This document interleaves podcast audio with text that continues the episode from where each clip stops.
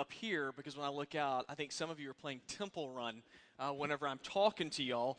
But uh, one of my favorite things about a smartphone, and I'm borrowing my daughter's, so yes, Jane, I'm going to give it back, is uh, the applications that are on smartphones. Uh, some of my favorite ones, I have one on there called Calorie King, and uh, which is how I stay so trim.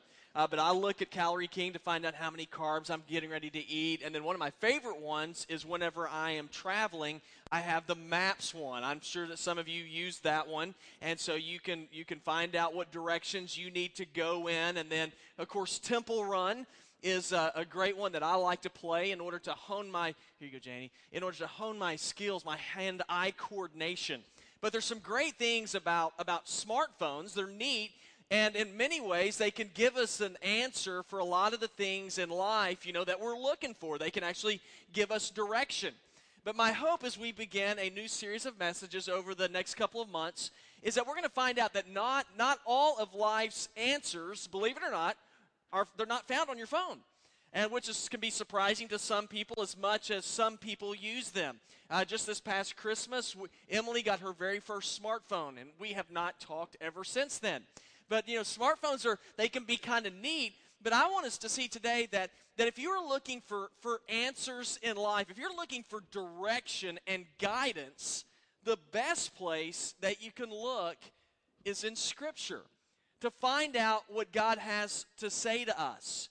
You see, as we look into Scripture, what we discover is that God has a plan for people, and we discover that God loves people, and we discover that God has the best intentions in mind for man. And yet, a lot of us don't know it because we don't spend a whole lot of time taking a look at what Scripture has to say to us. Now, it's one thing to have knowledge about some things, but just like the video said, application is everything. And so, today in our passage of Scripture, we're going to see Jesus share with a large crowd the importance of applying God's word to your life. And he gives us a real vivid picture of, of what it's like when somebody builds their life and applies the word of God to their life as opposed to a person who doesn't.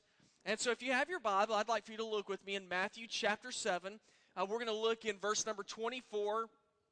Many of you are going to be familiar with this passage of Scripture, but Matthew chapter 7, verse number 24 and when you get there, this is a part or the ending part of Jesus' famous Sermon on the Mount. Uh, when Jesus gave this sermon, he was in northern Israel, standing on, uh, standing on the shores of the Sea of Galilee. And thousands of people gathered there in order to hear him teach. Uh, he was an incredible teacher. They knew that Jesus was able to perform miracles, and so they went there to see Jesus. But as Jesus was teaching, it's here that Jesus shared with them a very important message. You see, Jesus told the people that there would be a day in their lives when the very foundation of their lives would be tested. And so he wanted to make sure that whenever the storms of life came up against them, that they would be able to stand firm, that they wouldn't be blown over by the storms that would come their way. And he began to teach them how they could navigate through life, how they could manage through life. And, and what it comes down to as we look at this text is it comes down to application. Not just knowledge, not just knowing, hey, I know a few verses in the Bible, but applying what God's Word says. And so today I'd just like for us to take a look at a few keys of application that can set us on the path that God has in store for His people. And so the very first key to application that we see Jesus give us today is a willingness to hear. If we're going to apply what God's Word says, it all begins with us having a listening ear, being willing to hear what God says. Now, I want you to look what Jesus said in verse 24. He said, Therefore, everyone who hears these words of mine and acts on them will be like a sensible man who built his house on the rock. Now, Jesus was speaking to a largely Jewish crowd in northern Israel. And this crowd of people, they would have been very well versed in religion. You have to remember that during this day in Israel, the real leaders of the people were the religious leaders. They were the scribes and the Pharisees. And the scribes and the Pharisees, what they, what they were doing is they were trying to direct people towards what God had to say. Uh, they were trying to direct them towards rules and regulations and to pay attention to what Scripture said.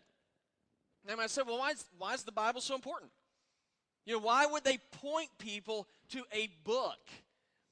Well, the reason why is because this book is made up of the words of God. We're told in 2 Timothy 3 16 and 17, it says, All scripture is inspired by God and is profitable for teaching, for rebuking, for correcting, and training in righteousness, that the man of God may be thoroughly equipped for every good work. It says, All scripture is inspired. And that word inspired, it means to be God breathed. And so basically, what that is saying is that what you see in Scripture, it is like it is coming out of the mouth of God. And so that's why we find Scripture to be so important, because it is considered to be the very Word of God. Now, sometimes we look at the Bible and we say, well, I'm sure that this is a great book, you know, for people that lived 2,000 years ago, but surely it doesn't have anything to say to us today. But what you discover as you begin to look into, into God's Word is that God's principles and God's desires for us to apply them, man, they're good for all time. That they still speak to us today. That's why Isaiah 48 says, The grass withers and the flowers fade, but the word of our God stands forever. It's why the Bible tells us that, that God's words are so important and meaningful to our lives that we're not supposed to add anything to them or take anything away from what God's word says. Proverbs 36 says, Don't add to his words, or he will rebuke you, and you will be proved a liar. Now, just for personal stories here, I, I see this happening all the time. I see there's a lot of people who, who look at God's word and they say, This book is important, but there's certain parts that, that I like better than other parts. And I don't know if you're that way. I mean, I, that's how I am. I mean, there's some stuff I look at and I, I like that part. And then I look at other parts, like the parts about, you know, judgment and, and a conviction of sin. Not really like those parts a whole lot. And so what we can do, and what I see a lot of people do, is say, I'm going to cherry pick, cherry pick what I like out of the Bible. I'm going to follow that. The stuff I don't like, I'm not going to follow that. I guess that, that doesn't make sense because all Scripture comes from God. And so when we do that, we're basically saying we're God. That we get to decide what God, what God means and what God wants from us. I can give you a couple of quick areas where we do this a lot. I see people do this all the time. I'll, I'll talk to a lot of people who are getting ready to get married or people who are interested in getting married, and then we get to the issue of sex and they'll begin to talk to me and then they'll say hey you know this is something that we think's okay for us. Now we're not married yet but we love each other. And then they'll go on and say now what do you think god wants us to do about how we can grow closer to him? And i'll say well i think for starters it'd be really good to pay attention to what god says in this book and then to actually do it you know, just because you might not agree with what he has to say about sex doesn't mean that you have the right to say, well, I'm not going to follow that, and then expect God to bless your life. Now, on the other extreme of that, I see very religious people. And then they'll come, and I can give you some uh, personal examples where people have come to me and they say, you know, I'll tell you what, it really bothers me that, that whenever you preach that you don't wear a tie. And I, y'all, that's okay, whatever. My dad wears a tie, and I used to wear a tie, and I love all that stuff. But to make it a scriptural issue is kind of strange to me. And they'll say, and then you, whenever y'all play music, there's some music that y'all play that we don't like and we don't think you're doing it right. And then I'll try to talk to them. I'll say, okay, that's, that's an opinion and that's fine. We're all different. But where in Scripture are you coming from? And what I discover is that they can't find anywhere in Scripture where they're coming from. Instead, what they're doing is they're expressing an opinion and they're sharing their word as being more important than God's word. You see, the key for us is to have a willingness to hear what God says. And if you're going to hear what God says, you have to look into Scripture. And sometimes it's tough to hear what God says. And I believe it's tough for me sometimes to hear what He says because God speaks truth. And sometimes my feelings don't line up with God's truth. I mean, there are times when God will give me His truth, and I don't like His truth because I like my own personal ways better. And so I can rebel against that. And our mantra today is hey, you know, my, my feelings are, are natural, right? Yes. Well, I'm going to go with my gut. You know, I'm going to follow after my heart. And if I do that, then I can't go wrong. But, guys, let me tell you something. Your heart is not as pure and good as you think it is. I mean, listen what the Bible says. Jeremiah 17 9 says, The heart is more deceitful than anything else and incurable. Who can understand it? You know, if I if I followed my feelings all the time, I'm here to tell you today, I would be in prison. I mean, I'd already be in jail. And so, an essential part of a relationship with God, an essential part of living a life that God has for us, is to hear what He has to say. And it's not hard to figure out that it's really important for us to listen to somebody who knows what they're talking about. And as a kid, I remember watching commercials on TV, and I remember one of them vividly. And it was a bunch of people in a restaurant, and they're sitting there talking, and it's really loud and a lot of commotion. And then one guy leans over and he says, Well, E.F. Hutton says, Y'all remember that one? And as soon as he said it, what happens? I mean, you can hear a pin drop. Everybody gets quiet and they begin to lean in because they know that E.F. Hutton knows what he's talking about. Well, the same idea is true concerning God if we're going to find out how to journey through this life, it is important for us to pay attention to and to listen to the one who is in charge, the one who's in control. That's why Jesus said, Everyone who hears these words of mine is a wise man who built his house upon a rock. So when I look into our scripture, I see the first key to application is a willingness to hear. Are you willing to hear? But there's another, there's another very important key to application, and that is a willingness to act. Now, you have to have a willingness to hear, but then there's also a willingness on our part to act on what we hear. And I want to read you two verses, verse 24 and 26. Again, Jesus said, Therefore, everyone who hears these words of mine and acts on them will be like a sensible man who built his house on the rock.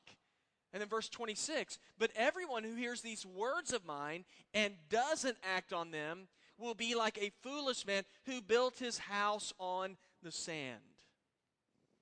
Now, it's always good to listen. It's always good to have knowledge about something, but, but knowledge and listening really will not impact your life until you take what you hear and you act on it let, let me share with you one of the most frightening verses to me in all Scripture. I mean, one that really, it just sort of, it catches my attention every time. It's just a few verses up. It's in Matthew 7 21. Jesus said, Not everyone who says to me, Lord, Lord, will enter into the kingdom of heaven, but only the one who does the will of my Father in heaven. When Jesus said this, you know he's talking to? He's talking to religious people. I mean, he's talking to people that were pretty good people, I'm sure. People who went to church, people who made professions that they were followers of God. But what Jesus is saying here, he's saying, hey, listen, talk is cheap. You know what matters? It's not necessarily what you say, and those are good things. I mean, it's important that you speak well, but he says what's most important is what you do. 1 Corinthians 4:20 says, "For the kingdom of God is not a matter of talk. It is a matter of power." Another way of putting that is hey, you know what? Actions speak louder than words. And folks, let me, we, we believe, whether you recognize it or not, you believe this. I mean, if you're a parent, you, you really believe this. Uh, for those of you with kids, or you, maybe your kids have all grown up, I'm sure you, you remember a time when you'd go into your kid's room and it's just an absolute pigsty. Right, Janie? I mean, just absolutely horrible and just really messy. And so you go in there and you begin to talk to your children. Hey, you need to come. You need to clean up your room. And you need to clean it up before we eat lunch. And then so you, you leave and they've heard you, and then you go back right before lunch and you look at the room, and what does it look like? Man, it looks like a pigsty. And so you go and you talk to your kid again. You say, did, did you not hear what I told you to what, uh, what I told you to do? And your kids will tell you, I heard what you say said, but then they begin to give excuses as to why they didn't do it. Now, how can they rectify that situation? What does the kid have to do? He, he has to clean his room. He has to do what you told him to do. Now, it's great that your kid heard you, but where you are impressed is when they do what you say. God's the same way. You know, God likes it when we hear him, but he is impressed, he is pleased when we take what he says and then we actually apply it. That's why Jesus said, The man who acts on what I say is like a wise man who built his house on the rock. This is in reference to building your life and your house on a solid foundation. That means a rock. Now, now, what's so important about a solid foundation? For one, it's stable. You can know that whenever you build on it, that it's going to stand. You want a solid foundation because there's going to be times whenever you know the wind and the waves are going to blow against that house. Uh, when Jesus is speaking here, he's speaking in the region of where the Sea of Galilee is. And so there, there could be some crazy winds that would funnel down that would go right through the Sea of Galilee. So you want your house to be on a solid foundation built on rock so that when those winds come, it's not going to destroy your house. But if you don't build your house on a solid foundation, when those winds come, your, your house is going to come crumbling down. Now, the point he's making here is not necessarily actual building. He's talking about building your life on his words, on what he teaches, on what he proposes for us. Because he says, when you build your life on me, you are building your life on a sturdy and solid foundation that will stand. I read a, a, I think a pretty good example of this. There were two boys that were playing, and they were they lived by a river, and they're running up and down sandbanks by the river. And whenever they came to one sandbank, the the boys recognized quickly that they didn't have very solid footing, and they began to sink into the sand very quickly. It's like quicksand. And they went down very quickly, and they were not able to get out. Back at their house, their parents recognized that they were not home for dinner. And so the parents got together a search party, and they began to look for the boys. And as they were looking for the boys, they came to the riverbank and they saw one of their sons. He was up to his chest in sand and he was unconscious. The mother ran over to him and she was able to revive him and she began to ask him, Where's your brother? And he said, He's underneath me. He said, I'm standing on his shoulders. The older brother, what he did is he, he got below his brother so that his brother could stand on top of him so that he'd be able to breathe. And he literally gave his life that his brother might live. Now, guys, the brother would not have survived had he not been standing on a solid foundation. That is a picture of Jesus. See, what Jesus has done is he's come into the quicksand of life and he gave himself as a sacrifice for us. And he tells us, You have to stand on me so that you can have a solid foundation, so that you can have life. Because if you don't stand upon me, then you are standing in quicksand. And so when I look in our text, I see that there's some important keys of application here. One is a willingness to hear, two is a willingness to act, to put into practice what God says. And then the last application, the last key to application, is to have a willingness to trust. A willingness to trust, to trust what God says. Look in verse 25. It says, The rain fell, the rivers rose, the winds blew and pounded the house, yet it didn't collapse because its foundation was on the rock. But everyone who hears these words of mine and doesn't act on them will be like a foolish man who built his house on the sand, and the rain fell, and the rivers rose, and the winds blew and pounded that house, and it collapsed, and its collapse was great. You know, when it comes to trust, that's a really difficult thing for us. I think a lot of us struggle with trust because of past experiences. I'm sure that there's some of you, and there's people you've really trust, there's people that you've really loved, and then they ended up letting you down. And so you struggle in trusting anything anymore.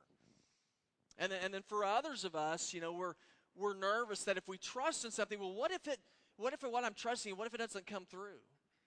And so we get nervous about that. What if I make the wrong decision and I choose the wrong the wrong thing to trust in. And so what we do is we say, well, I'm not going to trust in anything. And so we make a decision that we're not going to do anything. Now, if we do that concerning God and say, I'm not going to trust in Him, then guys, you're never going to experience the blessing and the joy that comes from placing your hope in Jesus. Now, how did the man in our text demonstrate his trust in God? He built his life on Him. He built his life on the solid rock. This, this is speaking of Jesus. He built his life on the very Word of God. Now, it's one thing for us to talk a big talk, but guys, it is a totally different thing for us to begin to walk the walk. I can talk a good game, but where the rubber hits the road is whenever you look at my life to say, is he building his life on what Scripture teaches? Now, when Jesus is speaking here, again, he's talking to religious people. And when you look through the Bible, it's kind of scary. One group of people that Jesus really kind of hammers over and over again is religious people. You know, that's us. That's me. And he, he hammers them over and over again. And these people were, I'm sure they were pretty good people. You know, they, they, they, they would, I'm sure they, that we know from the scripture that they tithe, they gave money to the church, they fasted, they prayed, they did a lot of good things. But the problem was they were doing all those things to get attention from other people. They're doing all those things so that people could look at him and go, Man, did you see that guy over there? That guy's religious. That guy's a good guy. I mean, that guy's done a lot of good things. And so, what they were doing is they were living for the glory of men instead of living for the glory of God. You know Jesus said about that? He says, like you're building your life on sand when you do that.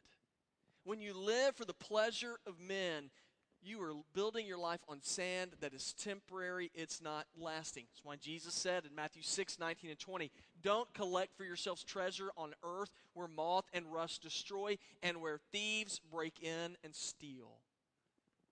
And we want to store up for ourselves treasures that have lasting value, that have eternal significance. And the only place where that's going to happen, the only place where you're going to find currency that's good for all time, is in God's Word. But to do that requires us trusting that God is who He says He is.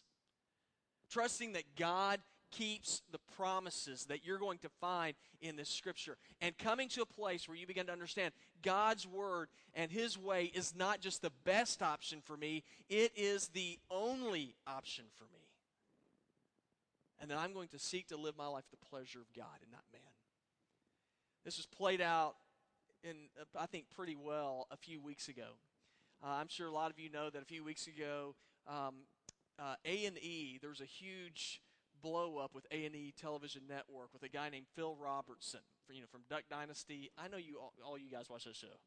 And so, so many people watch it. As a matter of fact, it is like the, the most watched cable show in all of cable history. Now, for those of you who don't know about the show and who are living in a cave, um, Duck Dynasty is about a family in Louisiana. They sell, you know, they make what duck calls.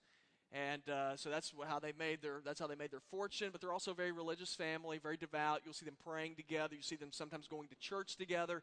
But Esquire magazine interviewed Phil Robertson, and whenever they interviewed him, you know, he was he made the mistake of being honest. And so they asked him questions, and he started talking. He talked about sin. And so he talked about what he believed about sin and how he'd been caught up in sin before and how God had given him freedom from it. And then he began to, t- and he moved on to other subjects and he began to talk about homosexuality and he believed that was outside of God's bounds. When that happened, A&E Network immediately suspended him. So he can't be on the show. It's very insensitive. Just went through this whole thing about the beliefs that he had. And I saw that. Of course, you know, I'm the pastor, so you know the, some, some of the feelings I'm going to have. I was like, the hypocrisy of this whole thing drives me nuts. Because I've always heard, you know, and this is what the media always tells us if you don't like it, then don't watch it, right? I mean, okay, that sounds good. That works for everybody except for people like us. So that whole thing bothered me. But I, I thought was interesting is that Phil Robertson, he didn't have to say those things. Matter of fact, he could have backtracked on what he said. And he would have gained the praise of, of media, he would have gained the praise of a ton of people. But his interest was not in pleasing men, his interest was being faithful and true to God. Now, we can try to be pleasing to men in all that we do, but Jesus tells us that doesn't really reap very good dividends. Jesus said this in Mark 8:36. He said, "What does it benefit a man to gain the whole world and yet lose his life?" The answer is pretty simple, not, not a whole lot. Now, it doesn't sound that difficult, does it? Just to be faithful to God. That doesn't sound difficult. Man, it's so hard. And it's, it's so difficult for us because what it comes down to is us trusting that God knows best. It comes down to us trusting that God's true to His Word. It, it comes down to us trusting that it is worth more to follow God than to please man. I'm like anybody else. Nobody likes to be the odd man out. Uh, we like it when everybody likes us. We don't like to be controversial. You know, I like it whenever I'm, I get to play golf with somebody and they don't ever ask me what I do for a living because I like to be normal, you know? I like to be just like everybody else. But, guys, let me tell you something. If you live to gratify and please yourself, you will never be satisfied. It doesn't satisfy. I've seen people who've gone after more and more in life. I just want more and more stuff, and stuff's fun. I like stuff. It won't satisfy you. What, what happens when you get more? Me tell you what happens. You want more. You are never satisfied when you are seeking to please just you. And, and you end up living in some kind of weird bondage. But whenever you trust God, here's what happens you find freedom. Whenever you trust God, you find, you know what, that this life is it's not dependent upon, upon how I act to please God. It's just that I'm just called to trust God, and I trust that what He says is true, and all the pressure's off me, and it's all on Him. Matthew 6:33 Jesus said seek ye first the kingdom of God and his righteousness and all these things will be given to you. It, it, not that all these things you, you've earned. These things are given to you by God. The pressure's on God to keep his word. Now, do you desire to experience the presence and the power of God in your life? I do. And if you're like me and you want to experience the presence, the power of God, let me tell you something. It comes down to application. It doesn't come down to knowledge. Knowledge is good, but power is found in application. And the key to application is a willingness to hear, a willingness to act, and a willingness to trust. Here's the question for us Are you ready? You ready to do that? See, I really believe there's a lot of us who, who are living in bondage today. We think we're in freedom. Yeah, I'm living for me, I'm doing what I want, but we're in this weird bondage. There are some of us who are in bondage to, to get more stuff. Others of us are in, in bondage to living to please me, and so we're, we're in bondage to addictions, we're in bondage to pornography, we're in bondage to money, we're in bondage to even doubt and fear. As God did not intend you to live that way. And my hope for you is that you will trust God in His Word. And that you'll trust it when Jesus said this in Matthew 11, 28 through 30. Come to me, all you who are weary and burdened, and I'll give you rest. All of you, take my yoke upon me and learn from me, because I'm gentle and humble in heart, and you'll find rest for your souls. For my yoke is easy and my burden is light. I believe there's some of you today, you want freedom, application is everything. And I just want to challenge you today to come to Jesus in your prayer and say, Jesus, I am carrying around the weight of the world and I don't have freedom. But I want freedom in you.